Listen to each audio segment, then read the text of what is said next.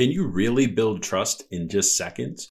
Welcome to today's leadership thought of the day brought to you by the Leadership Lifestyle Podcast. So, you've heard the old saying, it takes years to build trust, but only seconds to break it. But the truth is, you're really building trust in seconds when you think about all the hundreds or even thousands of interactions you're having with your team each and every day over the course of weeks and months. But the, the, the break in trust really occurs in a matter of seconds. So that only stands to mean that you're going to build trust in seconds.